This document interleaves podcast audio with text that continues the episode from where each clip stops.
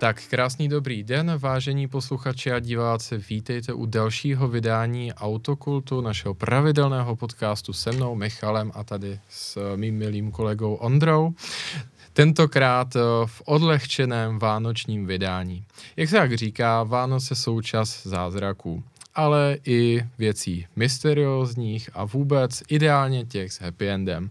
A proto jako téma dnešního podcastu jsme si tady pro vás připravili takovou mozaiku příběhů. Některé jsou vyloženě jenom veselé, některé napínavé a některé vyloženě pohádkami se šťastným koncem. Ano, ty jsi to krásně uvedl, Michale, Děkuju. díky za to. Já vás taky zdravím, eh, naše posluchače, naše diváky, jsme rádi, že jste tady s námi i právě v tomto vánočním čase, respektive uh, už se nám to všechno tady takhle pěkně nakupilo a myslím si, že je dobré si to právě trošku odlehčit a začneme podle mě jedním velkým tématem, jednou velkou záhadou, o které se začalo mluvit po té, co jeden člověk eh, údajně zemřel, nebo možná spíše zmizel. To je to, co se dost možná nikdy nedozvíme. Ale pojďme se na to podívat a třeba si potom na tom příspěvku uděláte názor sami. Tohle vím, kdo je. Kdo to je? Je to Colin Chapman. A kdo je ten druhý člověk? To je Mario Andretti. Přesně Má tak. to napsané na, na té kombinéze, ale Výborně. Asi, by, asi bych ho poznali tak. Výborně.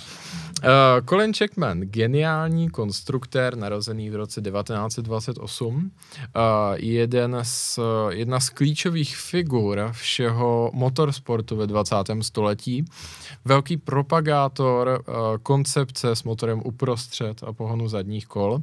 Ano, a hlavně ten člověk, co říkal, ať se přidá ta lehkost. Přesně tak. Že Přidejte jo? výkon, budete rychlí na rovince, přidejte lehkost, budete rychlí všude. Takhle konkrétně krásné. zněl ten citát.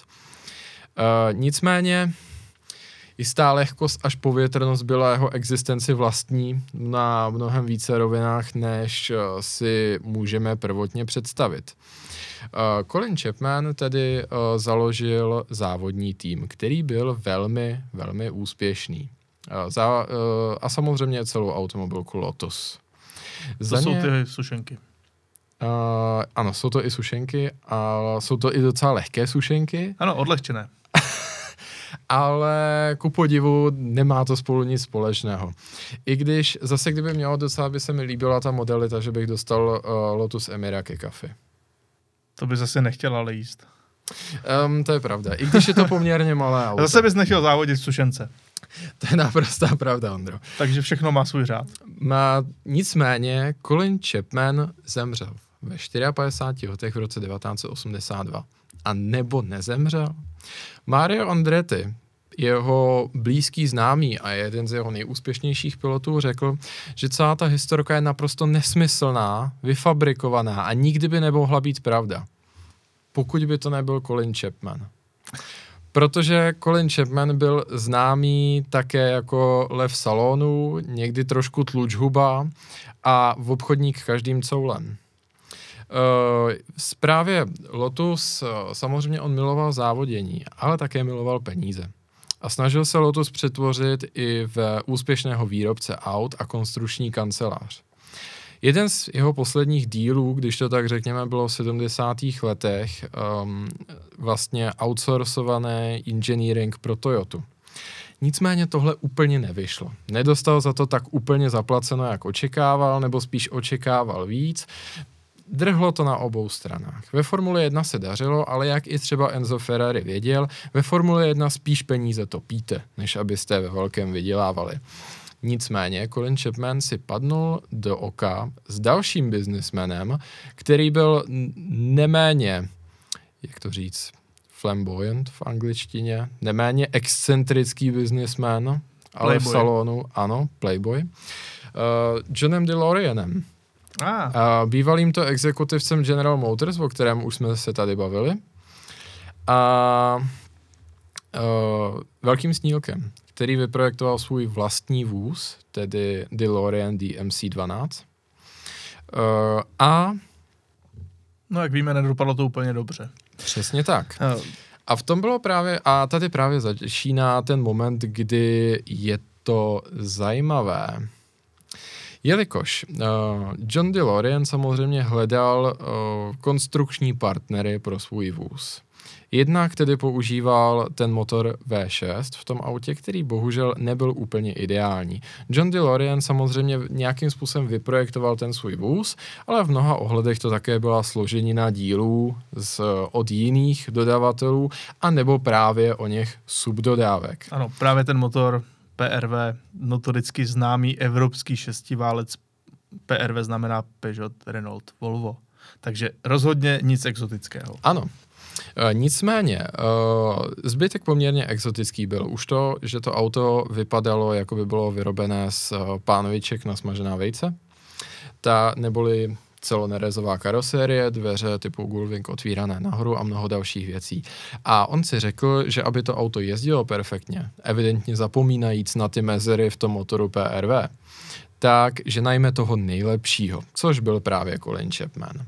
A otázka je, jestli to bylo kvůli inženýrským kvalitám nebo i kvůli jiným věcem. Nicméně, v roce 1974 dostal britskou vládou John DeLorean slíbenou podporu 54 milionů liber. Naprosto obrovská podpora. A to mimo jiné z toho důvodu, že měl postavit právě úplně tu novou fabriku v tom problematickém Belfastu hmm. který byl rozdělený na katolickou a protestantskou část. Mimo jiné, ta fabrika měla také dva vstupy. Je, je to ta doba, kdy vlastně eh, teroristické útoky tolik nepřicházely z Blízkého východu, ale spíše z Irska. Určitě tu historii, Ondro, i naši posluchači a diváci znáte. Bylo to opravdu hodně vybrocené. Postavil nádhernou fabriku a tomuto velmi zanedbanému regionu po dlouhé době dal naději. Ta fabrika právě měla zajímavá specifika, jako to, že měla dva vchody, které byly vlastně zrcadlově úplně stejné, ale jeden byl pro tu katolickou část a druhý pro tu protestantskou část. Uh, pracovníci ale na to ještě dlouho vzpomínali, že uh, ačkoliv prostě John DeLorean měl charakterové vady, tak to byl člověk, který jim dal naději, důstojnou práci, peníze a bylo to vlastně poprvé, kdy se potkávali jindy z nepřátelené strany a společně spolu něco dělali. Nicméně ten příběh pozadí se odehrává někde jinde. Jakkoliv byl DeLorean o, zajímavé auto, DMC-12, tak ale prodejně bohužel ne ús, příliš úspěšné. Právě kvůli tomu, že právě byly tam určité ups and downs. Uh, bylo poměrně těžké, slabý motor a tak dále a tak dále. Uh, a britská vláda v roce 1982 zjistila, že už bylo vyš, eh, vyčerpáno 23 milionů liber, tehdy naprosto gigantická částka, ale aut se vyrobilo jenom 8500. Byl to také přerod z té, řeknu, sociální Británie v Thatcherovskou Británii mm. a samozřejmě ta nová vláda se nechtěla nechat tahat za nos v tomhle z tom ohledu. I rozjelo se vyšetřování ale ještě předtím, než dospělo k nějakým závěrům, tak bylo zřejmé jedna věc, že zde vznikla společnost, ocituju ten název, General Product Development Services, což je to nejvíc generické jméno, které by tě asi napadlo no pro firmu, která byla mimo jiné zaregistrována ve Švýcarsku, ale disponovala finančním účtem panamským. Aj. Aj. Aj. No, a několik milionů liber právě, uh, bylo to snad víc než 5 milionů liber, tak skončilo na tomto panámském účtu. A vědělo se, že tahle ta firma měla návaznost uh, na Lotus, a měla to být údajně platba za vývoj právě toho šasy a podvozku DeLoreanu, ale něco tu smrdělo, jak se tak říká. Prostě těch peněz na ten panámský účet zahučelo mnohem víc a poměrně ve velmi krátkém čase, kdy bylo jasné, že to vyšetřování se rozjede, protože těch peněz z té veřejné podpory mizí mnohem víc, než se vyrobí těch aut. No jistě. Colin Chapman byl samozřejmě ten člověk, kterým zatím s tím stál a ještě jeho po, biznisový pobočník jménem Bushel. Zajímavé bylo, že Colin Chapman byl aktivní pilot a také měl uzavřenou poměrně vysokou životní pojistku. V roce 1982, několik dní před svou smrtí, tak uh, šel na zdravotní prohlídku pro jednak pro prodloužení onoho pilotního průkazu, ale jednak též na zdravotní prohlídku, uh, která zaručovala vlastně jeho dobrý zdravotní stav a eventuálně výplatu té životní pojistky. A hádejte co? Za několik dní potom umřel ve věku pouhých 54 let. Hmm, tam to smrdí trošku. To je poněkud zvláštní, ale to není zdaleka všechno. Uh, vyšetřovatele zajímalo jeho tělo. Nicméně uh, pohřební ústav a správce rodinné hrobky tak vypověděli, že už po pár dnech byl Colin Chapman spopelněn a uložen v, uh, v rodinné hrobce a že žádný jaksi hmatatelný důkaz o jeho smrti a stavu uh, v momentě smrti uh, nemůžou poskytnout. Vyšetřovatelé se tedy obrátili na lékaře, který konstatoval smrt. Víš, kdo to byl? Netuším. Byl to jeho dlouhodobě ošetřující lékař, který vypověděl, že byl spolu s manželkou Kolina Chapmana jediný, kteří ho viděli v den jeho smrti a ten lékař zmizel. Poměrně, poměrně brzo právě po tom, co se vyšetřovatelé zaměřili na tohle ten rychlý skon Kolina Chapmana a vlastně i to zmizení těch ostatků a vůbec všechno ostatní. Ale to není všechno, jak by řekl Horst Fuchs, který by si... Uh, Když zavoláte si, do deseti minut? uh, nikdo nikam nevolal, ale manželka Kolina Chapmana letěla na další Grand Prix, která se konala v Brazílii a zůstala tam posléze ještě měsíc. Ale to není to nejzvláštnější. Víš, co je na tom zvláštní, Ondro? Mm-mm. Manželka Kolina Shepmana nesnášela létání a byla tím proslulá, že nikdy neletěla na, na zámořskou Grand Prix. A tohle bylo poprvé. Tohle bylo poprvé. Samozřejmě. Uh, můžeme to připsat tomu, že uh, tým Lotus tehdy přišel o autokratickou hlavu, tudíž uh, samozřejmě byl tam, byl tam značný problém, kdo a jak celý ten tým povede, co s těmi penězi, nebo respektive co spíš s jejich nedostatkem a tak dále a tak dále. Uh, nicméně je to zvláštní souhra náhod, nemyslíš? To, to rozhodně je. Rozhodně to nepůsobí úplně průhledným dojmem a tak nějak to celé vypadá, že si Colin užil ten sklon života trošku někde jinde. Je to opravdu zajímavé. Ale samozřejmě je to konspirační teorie. Je to samozřejmě konspirační teorie. Posléze se to nicméně probíralo u soudu a právě ten jeho biznesový partner Bushel, tak on u toho soudu vypověděl, že moc dobře věděl, kde ty peníze skončily, ale že to neřekne. A ku podivu to opravdu skutečně nikdy neřekl. Obžaloba britská žádala pro Bushela a stejně tak pro Chapmana to konstatoval, že kdyby byl naživu, takže by žádali 10 let na tvrdo. Bushel si skutečně odseděl čtyři roky a tím v zásadě celá ta kauza skončila, protože ačkoliv se do toho vyšetřování pustila i FBI, kterou to velmi zajímalo, protože jak víme, tak konec Johna DeLoreana je spjat s drogovou aférou, ano. ve které bylo do značné míry namočeno FBI a CIA a konec konců ono to, je to také jeden z mála případů v dějinách, který prokázali těmto federálním složkám, že to byl takzvaný setup, neboli že člověku v nouzi nabídli obchod s drogami a posléze ho za to také vyhmátli. A vlastně ve skutečnosti jim šlo úplně o někoho jiného a chtěli úplně někoho jiného odposlouchávat, akorát si mysleli, že John DeLorean je na to, je na to přivede. Uh, nicméně i kvůli tomu FBI vyšetřovala tu smrt Colina Chapmana a oni skutečně dospěli k závěru, že Colin Chapman zemřel. Ale zajímavé je, že ta zpráva k tomuto závěru došla uh, s tím, že o tom svědčí pouze nepřímé důkazy, a tudíž k žádné exhumaci, a dalšímu vyšetřování, k prohledávání Brazílie nedošlo. Nicméně údajně teda FBI nějaké vyhledávání v Brazílii vykonala, ale nebylo to tak intenzivní třeba jako když Izrael schánil nacisty nebo něco podobného. Paradoxně, kdo se v tom hodně ještě angažoval, byly britské bulvární plátky, protože ty to extrémně zajímalo, stejně tak jako britskou vládu, kde je těch 23 milionů liber za to úžasné britské inženýrství, které tak nějak nebylo. Moc hezký příběh. Jo? Co myslíš, Ondro? Je to pravda nebo je to fikce? To se dozvíme po reklamě. nevěřte. těžko říci. Každopádně vlastně je hezké, kdyby to byla pravda. Mě by to pobavilo, kdyby to tak opravdu bylo a nebyla to jenom, jenom ta teorie. Kdyby si s tím, s tím volným výkladem historie pohrál nějaký film, myslím si, že by se na to dobře koukalo. To rozhodně. Uh, filmů, které jsou, nebo z uh, pola hraných uh, dokumentárních sérií od Johnu DeLoreanovi máme dvě nebo tři. Uh, o Colinu Chapmanovi nemáme v tu, v tu chvíli nic, jako v té, kvalitě, ale stejně tak, jako si volně pohráli s tím Le Mans uh, 1966, tak jako to by byl taky poměrně solidní substrát a myslím si, že by to bylo zábavné.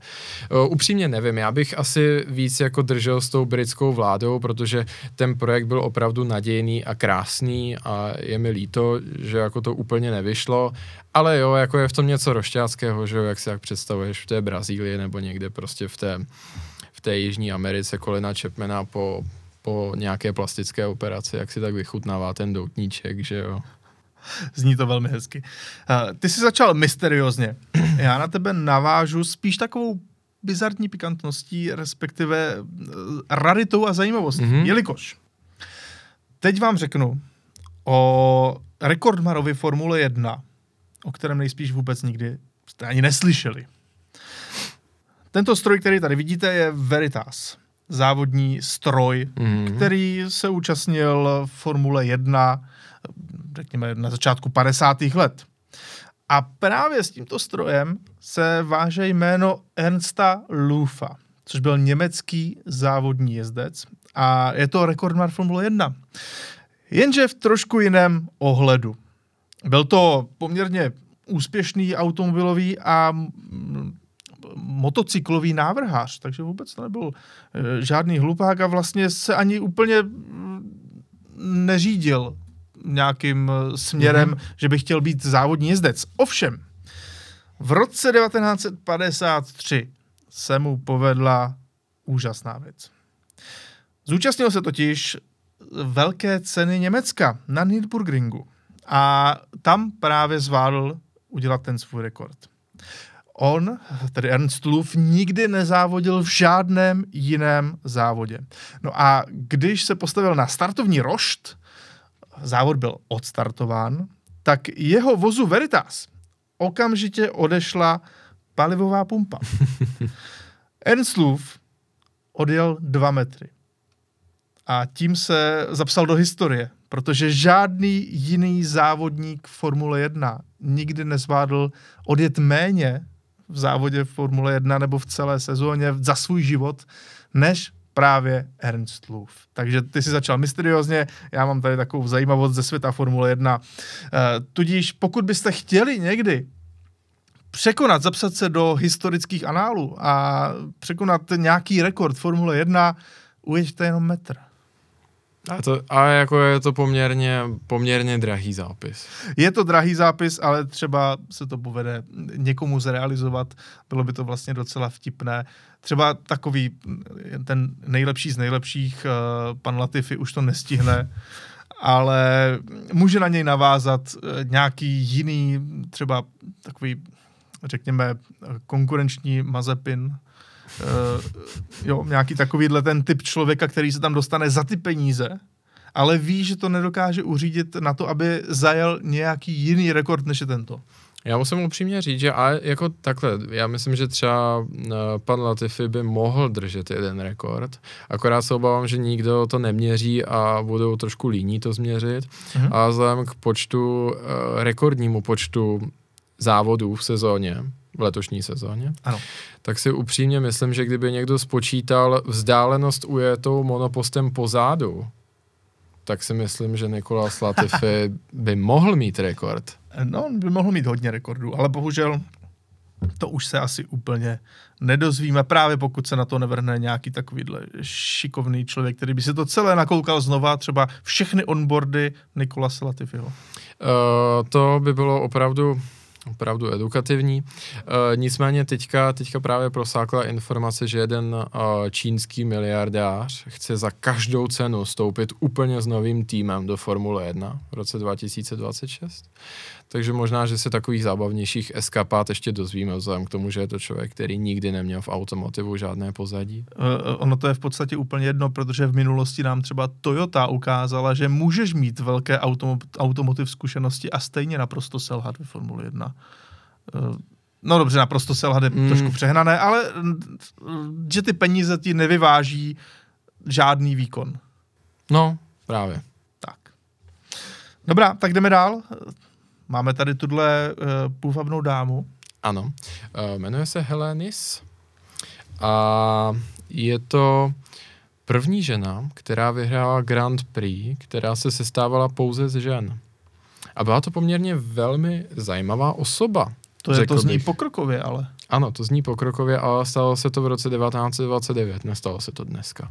Obávám se, že to teďka má po sto letech teprve doháníme.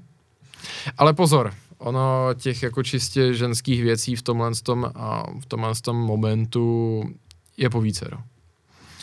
Uh, někdy se jí taky přezdívalo královna Bugatti, ku podivu to nebyla Eliška Junková, ale právě tady uh, Helenis byla ve své době minimálně stejně známá, spíše známější.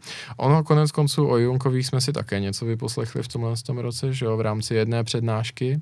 Ano. A on ten odkaz je extrémně zajímavý, Junkových, ale jak jsme se dozvěděli od historiků Českého autoklubu, tak bohužel do značné míry trošičku zkreslený, že jejich řidičské umění je samozřejmě neodiskutovatelné a obzvláště v případě Elišky, ale že si maličko oportunisticky vybírali ty velké ceny, do kterých se hlásili, na spíše ty regionální a a jejich jak, monopost trošku převyšoval no, přesně všechno tak. ostatní. Přesně tak, že to bylo, že to bylo jakoby trošku uh, brali do samo, samopaly do rvačky s noži.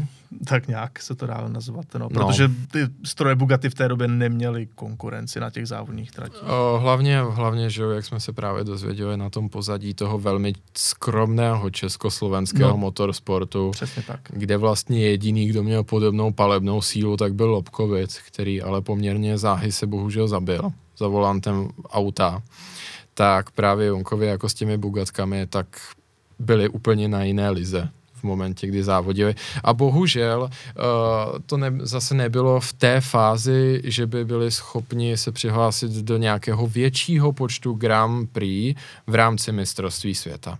Bylo jich jenom pár. Uh, nicméně, poměrně hodně Grand Prix v rámci mistrovství světa uh, absolvovala tady Hele, a víš, kdy začala svou kariéru závodní jestkyně? Asi v útlém věku. Ne. To se tak říká, víš? Ne, ne, ne, ne. Není to tím, dobře. Za, začala, kdy... začala to až v momentě, kdy si vážně poranila koleno během tréninku na závodní sjezdové lyžování. To byla ale hodně moderní žena na svoje Ano, to byla, hodně, dobu. to byla hodně moderní žena. Ono se říká, že ona milovala rychlost, a že byla a také zároveň pozornost, byla velmi excentrická.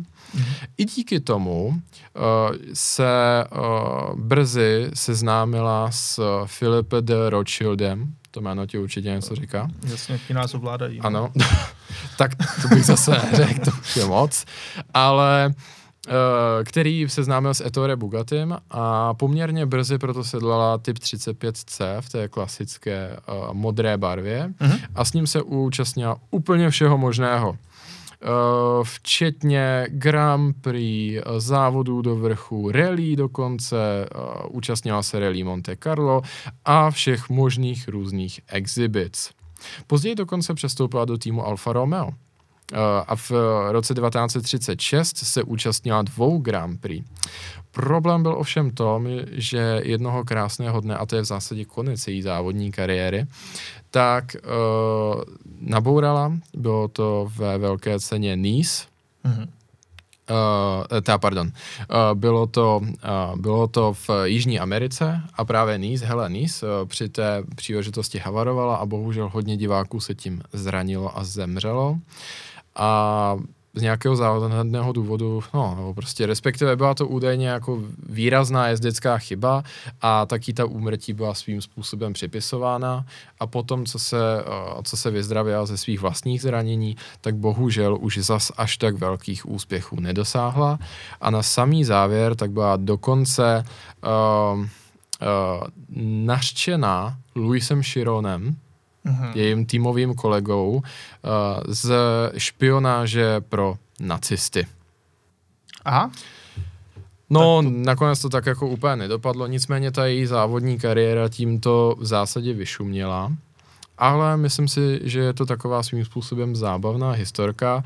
Uh, musela to být opravdu zajímavá žena, protože o ní se říká, nebo je to i doloženo, že na každou tu Grand Prix se výrazně líčila, jak rtěnkou, tak oči, eh, nosila různé šátky a prostě chtěla, aby bylo velmi patrné, že tento monopol zřídí žena. A mimochodem, Ondro. Proč nenalakovala růžově? Uh, to si myslím, že je takový konstrukt, že to musí být růžové. Konec konců ještě na začátku ano, 20. Ano, ještě na začátku 20. století se děti uh, strojily v opačných barvách, novorozenci. Chlapci do růžové. Aby Věděl jsi to? Nevěděl jsem to, no ale mnohé to uh, nic, Nicméně, uh, teďka ta důležitá otázka. Motorsport je díra na peníze. To už víme. Víš, jak jsi na to vydělala, Ondro? Netuším. Vydělala si na to, když už v 16 letech otevřela, uh, ta otevřela, odešla do Paříže a stala se zde kabaretní tanečnicí. Tehdy to bylo jedno z nejvýnosnějších povolání a ona v právě ve velmi útlém věku si vydělala na dům, automobil a spoustu dalších věcí. Takže v dnešní době by si vlastně založila OnlyFans. Takový hezký příběh to byl. No, pojďme dál. Ne, děkuji. Děkuji, Michale, za, za tvůj krásný příběh a já zase vtrhnu trošičku do jiné sféry bizarností. Protože máme tady jednoho z nejvíc objevovaných, nejúspěšnějších automobilových konstruktérů všech dob. Mm-hmm. Byl to Henry Ford. Člověk, který věděl, jak udělat biznis. Člověk, který dokázal přemýšlet inovativně de facto z jeho, z jeho hlavy vzešla výrobní linka, hmm. masová produkce automobilů.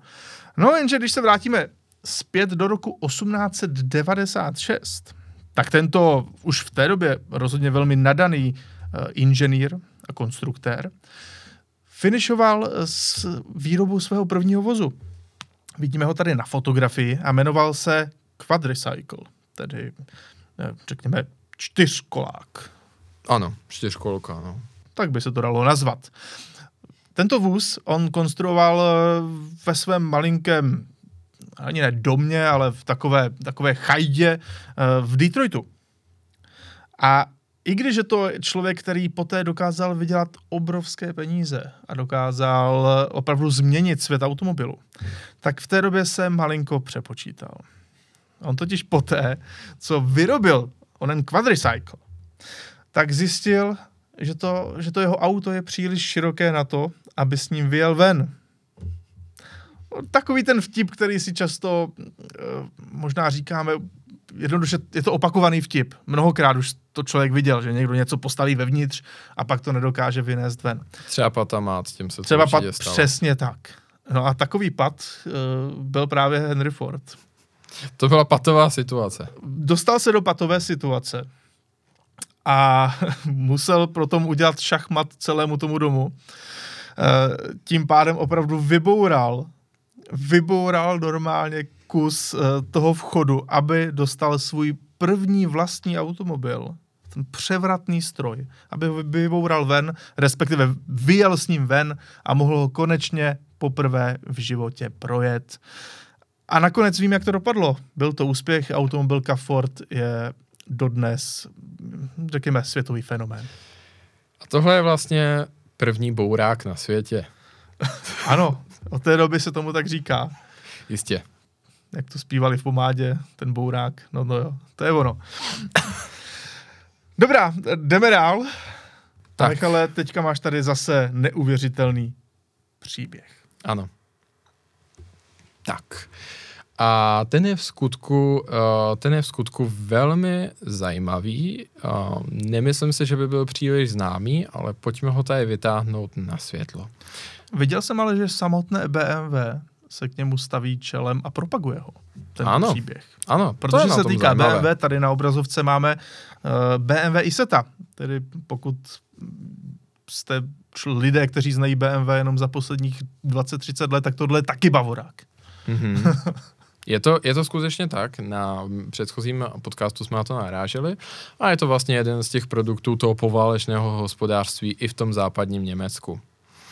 Proč to tady vytahujeme? Protože je to takový že vánoční příběh, protože odehe, uh, protože je to vlastně o setkání starých přátel a rodin, které rozdělil osud. A to uh, z toho důvodu, že roli tady hraje berlínská zeď. Ano. Skutku. Uh, je to, hlavní hrdinou tohoto příběhu je Klaus Ginter Jakoby, Eh, který měl nejlepšího přítele, se kterým se ještě prostě běžně stýkali během jejich dětství a dospívání. Eh, nicméně později obě dvě ty rodiny, které se bavily a přátelili, tak rozdělila stavba berlínské zdi. On se ten Klaus vlastně rozhodl, že bude lepší nežít na tom svém domovském východě Berlínu, ano. ale že, jak viděl ony rozdílné myšlenky a ten nástup komunistické strany k moci, že bude lepší se uchýlit na onen západ. Ano. A ten jeho nejlepší přítel se jmenoval Manfred Costa. Uh, jeho rodina se bohužel rozhodla zůstat. Nikoli tedy, to už je jenom detail, nikoli tedy jeho bratr, ale jeho rodina se rozhodla zůstat. No a co teď?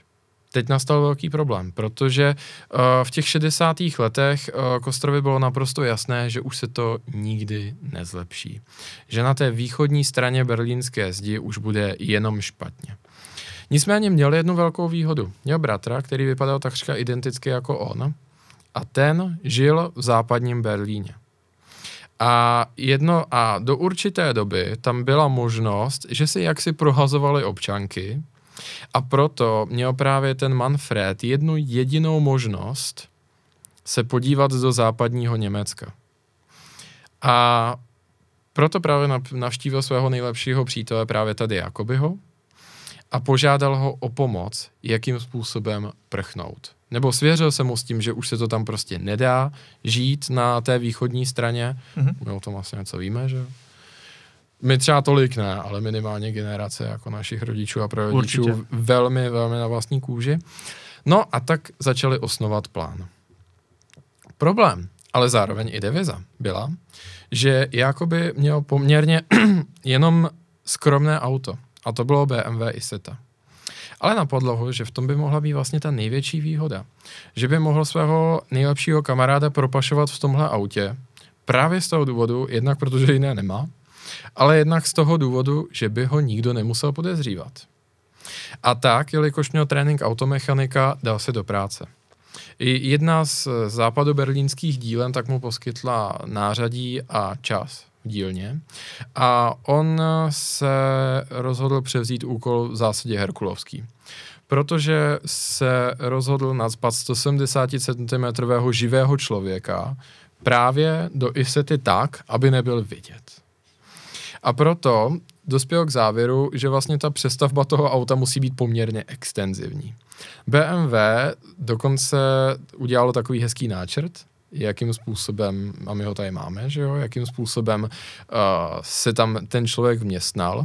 Jak diváci vidí, ale jak posluchačům popíšu, bylo to poměrně drastické, ale svůj účel to splnilo. Uh, jakoby rozřezal svoji isetu tím způsobem, že vyhodil úložný box, který je vzadu za jezdcem a vlastně odvařil ho a odvrtal a zároveň vyndal rezervu, která se tady normálně nachází.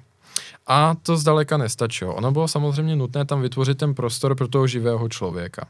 Ale velmi záhy přišel na to, že je tam spousta dalších potíží. Tudíž, že tam vede výfukové vedení. Takže musel úplně přivařit výfukové vedení, aby se tomuhle prostoru vyhlo. Pak ale zjistil, že mu to topení, teda, že mu ten výfuk stejně uh, jak si topí do podlahy a že by tam mohl kamaráda uvařit zaživa. Proto tam byly přidány uh, kovové desky, které stínily to teplo pryč od toho výfuku. Část potom těch krytů, aby to působilo naprosto původně to auto, tak tam navařil zpátky. Z x dalších věcí, co se týče motorového prostoru toho auta, tak musel být přemístěno. A ta nejklíčovější byla možná ta poslední. Typneš jaká, Ondro? No, když se na to tak koukám, Hrám nějaká převodovka nebo něco podobného? Ku podivu ne, ale byla to benzínová nádrž. Ale to se tak úplně nepodařilo vyřešit. To se vyřešilo velmi odvážným způsobem. Uh, ta nádrž původní byla z toho auta demontována úplně a byla tam maličká nádoba velikosti konzervy. A v něm je to spočítané, že na tohle prostě musí projet, protože víc nemají. Víc už se tam prostě nevešlo. To zní děsivě. To zní opravdu děsivě. Nicméně byli do toho extrémně zapálení a byl to jakýsi akt revolty vůči tomu východu německému režimu, vůči štázi a tak vůbec všem těm pořádkům, které tam panovaly. E, nicméně jeden finální zádrhel se tu ještě objevil. E, zachránce bohužel nemohl autem tu cestu absolvovat, protože on měl občanství západoněmecké, ale byl rezident západního Berlína a ty nesměli přecházet hranici, protože sovětský, sovětští páni východního Berlína neuznávali, že západní Berlín existuje a ti nesměli chodit přes tu hranici. Ale západo Němci, třeba z Hamburku nebo vodinuť, tak mohli. Aha. Takže to bylo tak komplikované, že dokonce právě tady Jakoby musel hledat dobrovolníky úplně od někud jinuč, ze západního Německa, kteří celý tohle, celou tuhle tu šílenou stavbu do ní nasednou a tu cestu odjedou. Představ si, že našel studenty na jakousi, na jakousi poptávku, kteří slíbili, že do toho půjdou, ač mu neřekli jména z zjevných důvodů, tak do toho skutečně šli a tak s tou Isetou projeli tu hranici tam, naložili právě uh, Manfreda a ta cesta zpátky se ku podivu povedla. Prý čekali na té dlouhé, dlouhé minuty, čekali na té hranici a samozřejmě ten pašovaný, tak říkal, že to bylo nejdelší chvíle v jeho životě ale představ si, skutečně to vyšlo. Nádherný happy end a právě v té hloubkové reportáži se popisuje, jak ti dva, kteří zůstali přáteli po zbytek života, na to vzpomínají, jak ti, oni to byli studenti západ uh, němečtí, tak zastavili už na té západní straně s tou to samozřejmě museli popojet, no, protože no, tohle nebylo úplně legální. A uh, oni ho vylovili z té šílené díry, kde mimo jiné teda musela být ještě přidaná dvířka, protože jinak by se ten dospělý člověk nedostal dovnitř a ven a potom se nahlas pozdravili a padli si kolem krku. Krásný příběh, krásný happy end. Skutko dojemný. Dá Takový se říct, vánoční dojemný příběh. Ano, je otázkou, jestli to bylo šílené nebo geniální, myslím si, že přesně na pomezí. Každopádně, ačkoliv to bylo extrémně riskantní a složité zrovna s Isetou někoho propašovat, na druhou stranu ten argument, že Uh, že Dederon by nepodezříval Isetu, že někoho pašuje, si myslím, že je poměrně validní. To stoprocentně a taky to ukazuje, že to byla trošku zoufalá doba. Naprosto. A, a krásně se s tím tady pánové popasovali. Je to, je to opravdu krásný konec a je hezké, že pár takových bylo, protože samozřejmě musíme připomenout, že jako berlínská zeď na sobě má hodně krve těch lidí, kteří Mnoho tam... Mnoho životů zmařených. Přesně tak. Uh, mluví se minimálně o 140 obětech, které byly prostě jenom zastřeleny u té zdi. Tak, tím to ale nekončíme, jdeme ne. dál. Já vám teďka povím příběh, který možná není zase tak bizarní, ale v té době, když o něm uh, mluvili lidé, když to viděli na vlastní oči, tak si říkali, že se ten pán trošku zbláznil. Vracíme se do roku 1911. A v té době už existoval dneska stále extrémně slavný závod Indianapolis 500, tedy 500 mil Indianapolis. A jeden ze 40 účastníků v, tom, v tom roce se rozhodl, že udělá něco trošku jinak. V té době, když totiž člověk závodil, tak nejel v tom autě sám. Měl k sobě ještě druhého člověka a to z jednoho jediného důvodu. Aby mu nebylo smutno. Za prvé, aby mu nebylo smutno, aby se mohli povídat. Ale ten hlavní důvod byl, že ten druhý člověk byl takový navigátor. On mu říkal, co se děje kolem auta. Říkal mu, bacha, tady jo, za tebou přilítává jiné auto, bacha, tohle. Dneska samozřejmě máme všude kamery, tak to vidíme, ale eh, v té době potřeboval ten řidič ještě jeden pár očí. Ovšem, ono to mělo samozřejmě i své neduhy. No a to si uvědomoval Ray Haroun. Ray Haroun si řekl, že by nebylo špatné, kdyby zkusil jezdit sám. Dneska si říkáte, dobrá, tak to je asi v pohodě. Můžeš jet klidně sám. Ale opravdu v té době to bylo něco naprosto nezvyklého a neobvyklého. A tak on do svého stroje, který tady vidíme mimochodem mm-hmm. na fotografii, eh, zainv- za- zakomponoval převratnou věc, kterou používáme dodnes. Jako první člověk na světě použil zpětné zrcátko. Opravdu, měl malinké zrcátko, ono to jde vidět na té fotografii, která, to zrcátko je přímo nad volantem. Takže měl malinké zrcátko, kterým vlastně mohl koukat do všech směrů za sebe, podle toho, mm-hmm. jak mhm. se zrovna podíval, jak se vyklonil a viděl, co se za ním děje. Výhody takovéhoto řešení byly naprosto jasné a zřetelné. Za prvé, auto bylo lehčí o jednoho člověka. Za druhé bylo taky lépe aerodynamické, protože v té době ti lidé tak nějak čouhali z toho auta a mm. samozřejmě v tu chvíli to nebylo úplně ideální. Byť teda mluvit o aerodynamice u takovéhohle stroje, co vypadá jak nějaký doutník nebo no, no, rakev jako jo, nebo no. něco jo, podobného. Jo, rakev. Není úplně, úplně ideální, ano, i funkčně je to de facto taková rakev. A není to úplně ideální, ale opravdu to hrálo nějakou roli. No a Ray Haroun udělal co? Samozřejmě na Indy 500 v roce 1911 zvítězil, a to ne o málo. On zvítězil o půl míle. Takže takhle přišlo na svět zpětné zrcátko. Velmi hezký příběh. Děkuji ti. No, mám tady ještě jeden příběh, také z Ameriky, ale mm-hmm. ještě starší, protože uh, když si chtěl v té době pořídit auto, tedy v, v roce, eh, řekněme, ne trošku dávno, ale hodně dávno, je to přesně i rok 1898, tak když si chtěl v té době pořídit auto, tak si neměl úplně moc na výběr. Mm-hmm. Ovšem existoval jeden doktor z New Yorku, který byl velmi, řekněme, inovativní a chtěl si pořídit automobil. Eh, Požádal tedy vynálezce a biznismena Elwooda Heinze, aby pro něj auto sestavil. Jenže ouha. Elwood Haynes byl z Indianapolis. Což pokud... A už jsme tam zás. Ano, už jsme tam zás a pokud, nebo teda, pardon, z Indianapolis není úplně to správně, byl z, z Indiany. Jasně, jasně. Jasně, jo, takže měl tam svůj, eh, svoji eh, dílničku a tam právě vyráběl automobily. Jenže, ouha, je to dost daleko, jak to převezeš? Mm-hmm. Samozřejmě nabízí se mnoho různých možností, třeba vlak, nebo i třeba koňské spřežení, které to tam uh, nějak dopraví, takový automobil, ale ne. Uh, Elwood Haynes chtěl na svého zákazníka, jednoho ze svých prvních zákazníků, opravdu zapůsobit. Mm-hmm. A tak udělal co? On dojel po ose teď si řeknete, jasně, tak to není takový problém. No jo, jenže ta cesta mu trvala více než měsíc. A dojet po ose znamenalo najet přes tisíc mil. A byla to vůbec první takto dlouhá cesta v Americe, která byla uskutečněná. A údajně to na tu, v té době velmi zapůsobilo právě na toho kupujícího, ačkoliv dostal asi nejojetější auto v Americe. Koupil si nové, dostalo je tím. Já si, já si právě říkám, jestli nebylo zrovna na generálku v momentě, kdy tam dojelo, tak trošku. To je dost možné. Uh, to auto se potom přejmenovalo na Pioníra.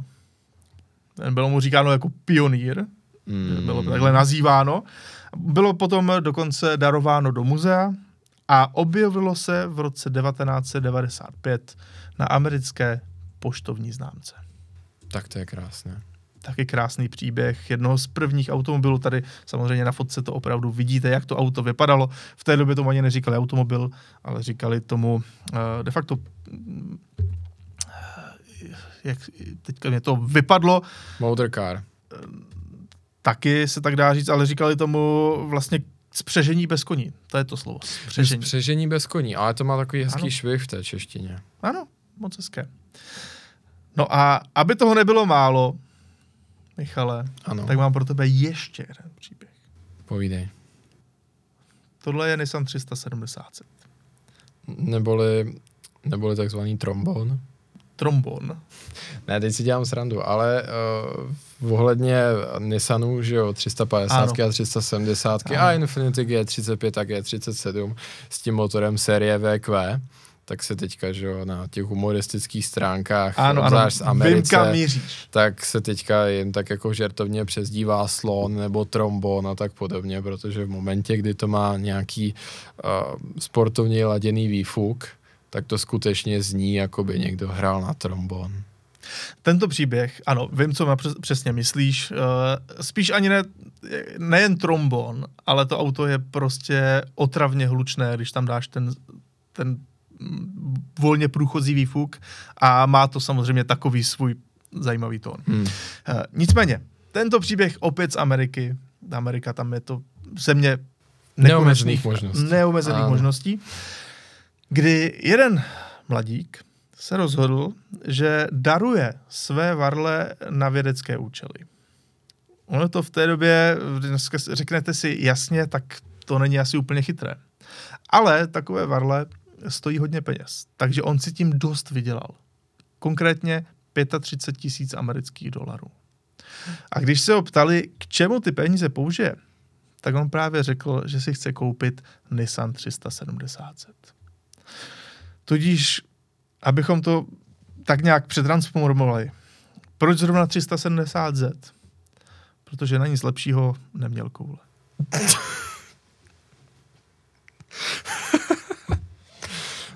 Dobře, dobře, dobře. Dobře, Michale, ale teď zpátky k těm zajímavějším příběhům, Já, těm tvým je, Jak dlouho jsi z tohle chystal? Hodně dlouho. jo. Zabralo mi to dneska celý den. Jo, jo, tak fajn. a, a, ale jako já si myslím, já si tam myslím, že to stálo za to. Já jsem, já jsem chtěl říct jako něco kulantnějšího, jakože, jakože třeba nemáš Ježíškovi posílat dopis, ale něco jiného, pokud teda chceš efektivně jako získat sporták svých snů, nebo, nebo že, jak se tak v angličtině říká, it costed uh, arm and a leg, neboli stálo to, že jo, nohu a ruku, takže by to měl předělat na to. Stálo to varle. Přesně tak. Teďka, když budeš něco platit a bude to stát zhruba 35 tisíc dolarů, tak to můžeš použít? Nevím si představit, že bych to třeba jako ve svém podnikání použil, co vás tam myslím, že by bylo hodně zvednutých hubočí. To nevadí. Ale Michale, pojďme Ale dál. Je, jenom to já musím říct, že jako tohle to, jako svým způsobem je to i velmi zraňující, protože to to působí jako facka lidem, kteří se tak narodili. To je pravda. A ti za to nedostali žádné peníze. Pravděpodobně hmm. tedy. Hmm. Můžeme to navrhnout VZP. To si myslím, že dáme si takové předsevzetí do příštího roku. Pojďme navrhnout uh, zdravotním pojišťovnám, že tohle by rozhodně měli proplatit už těm lidem, kteří se tak narodí. Uh, GR86 na pokladnu takzvaně. Přesně, budu první, kdo tam bude stát. Jo, jo, bohužel jako z 370 Z už se nevyrábí, že jo, nedá se to koupit. Tak, ojetiny. Takže ne. musíme to nahradit něčím jiným. Tak, co tam máme dál? Michale, teď je to na tobě. Tak. Tohle je totiž, abych, abych vás uvedl do děje. Na fotce vidíte Porsche 917, legendární slavné závodní auto. Přesně tak. A tohle to bude příběh o splněném přání. A upřímně si myslím, že je to, je to jedna z věcí, jeden z takových příběhů, který pomalu nejvíc zahře u srdce. Ale tady tolik nejde o Porsche 917, byť samozřejmě je to s ním spjaté naprosto klíčovým způsobem, ale jde tu o jeho pilota, konkrétně pilota tohoto konkrétního kusu, mm-hmm. který v roce 1970 přivezl první celkové vítězství Porsche v Le Mans. A je to teda ten exemplář číslo 23, uh, Team Salzburg, ale hlavně, hlavně uh, jeho pilot Hans Hermann. Hans Hermann sám byl extrémně schopným pilotem. Narodil se ve Stuttgartu, kde lepší místo se narodit než ve Stuttgartu, no, že jo? To není samozřejmě. No, Jenom uh, most. dobře, dobře. Uh, nicméně v Mostě nepůsobí Mercedes-Benz a dost možná díky škoda. tomu, že uh, Mercedes-Benz působil ve Stuttgartu, tak on byl mezi lety 54 a 55 součástí továrního týmu Mercedes-Benz, takže se mohl potkat s takovými legendami, jako byl Juan Manuel Fangio, Karl Klink anebo Hermann Lang. A zúčastnil se uh, mnoha Grand Prix Formule 1 v té době. A nutno dodat, že také těch nejsmrtelnějších. Au. Závodil v jedné z posledních Grand Prix, která se konala na švýcarské půdě, než Švýcarsko definitivně vykázalo motorsport ze svých hranic. A závodil právě v té sezóně 1955, kdy ze sedmi podniků jsme měli bohužel tři úmrtí. Uh, on toho prošel poměrně hodně. Dále závodil v F1 pro Cooper, Maserati, BRM, později i za Abarth. Uh, a také závodil samozřejmě pro Porsche. Porsche uh, ve svých prvních pokusech se také snažil dostat do F2 a do F1. Výsledky to bohužel nebyly kdo ví jak velké. Nic a tenhle ten moment se mimo jiné lépe dařilo jeho týmovému kolegovi Denu Gernimu, uh, rodivému američanovi, a velmi, velmi výrazné personě, mimo jiné teda člověku, který vymyslel stříkání šampaňským. Ha. Ah. Uh, no, nicméně, jakmile se Porsche rozhodl, že se vrátí do Le Mans, Hans Hermann byl zpátky na značkách. Uh, nicméně bylo to samozřejmě, bylo to už řeknu v pokročilejším věku, protože on se narodil už v roce 1928 a bohužel hodně toho viděl, včetně tedy toho, že kdy zemřel uh, ve Formuli 1 jeden jeho týmový kolega za dramatických okolností. Zkrátka je nutno si uvědomit, že v motorsportu tou dobou zase každý víkend někdo umřel. Což bylo samozřejmě jako velmi, velmi tragické. Uh, nicméně, uh, teď se posuneme na konec let 60. a první pokusy Porsche mít sem velký zářez v tom takzvaném nejslavnějším závodě světa. Uh, scéna dramatu už je připravena, protože neuvěřitelný oheň a nadšení tomu samozřejmě přidalo soupeření Fordu a Ferrari, které tedy kulminovalo v tom roce 1966, což byla taky vlastně závěr všech těch velkých vítězství v nejvyšší třídě pro Ferrari. Uh, Ford i díky tomu, že vlastně do toho svého závodního programu vyklopil asi tak šestinásobek celého ročního rozpočtu Ferrari, vlastně mnohem větší hodnotu, než byla celá hodnota té automobilky a zaměstnal na to asi tak 30krát víc lidí, tak se mu podařilo vytvořit naprosto dominantní auto, které vyhrávalo i těch dalších letech po roce 66. Uh, nicméně uh, organizující uh, těleso, tedy ACO Le Mans, ve spolupráci s Fiat, tak rozhodlo, uh, že tu kategorii 6 nějakým způsobem musí zaškrtit. Bylo to už neúnosné, protože i GT40 byla ve finále schopná se tím svým 7-litrovým gigantickým agregátem jezdit skoro 400 na té, na té rovince do Mulzán v rámci závodního okruhu Le Mans. A právě rozhodli se, že tomu musí být učiněna přítrž. Proto tedy rozhodli o tom, že uh, tyto prototypy budou zastropovány na 3 litry, čímž měli snížit náklady, zvýšit bezpečnost a přilákat další výrobce, protože 3-litrový agregát byl právě i ten, který se používá ve Formuli 1. Nicméně tohle se tak úplně nepovedlo, ale to se ukázalo až později. Klíčovější bylo, že oni si uvědomili, že to je opravdu velký, velký a radikální řez, obzvlášť pro ten Ford a spoustu dalších, kteří do toho nasypali velké množství peněz. A jako takové bolestné zavedli kategorii 4, která byla zastropována 5 litry a zároveň žádala 50, později 25 homologačních aut. Bylo to takové, řeknu, jako taková omluva a že vlastně ty starší speciály se měly kam přesunout. Uh, jako hlava Porsche Motorsportu v té době stál Ferdinand Pěch. Poměrně mladý inženýr na vrcholu svých sil, no i když vlastně on byl silákař skoro do těch, do té stovky, které se dožil. A je to persona, kterou jsem tady zmínil už nesčetněkrát. Považuje se za pravého dědice Ferdinanda Porsche.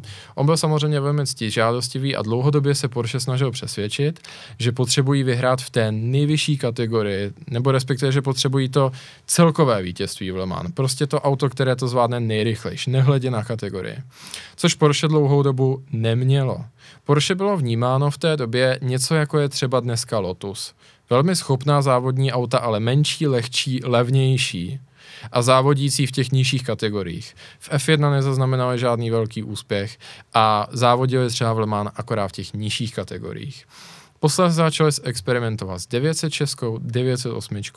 908 měla poměrně úspěch v těch posledních letech a Hans Hermann málem v roce 1969 vyhrál. I v roce 1968 se tomu autu dařilo.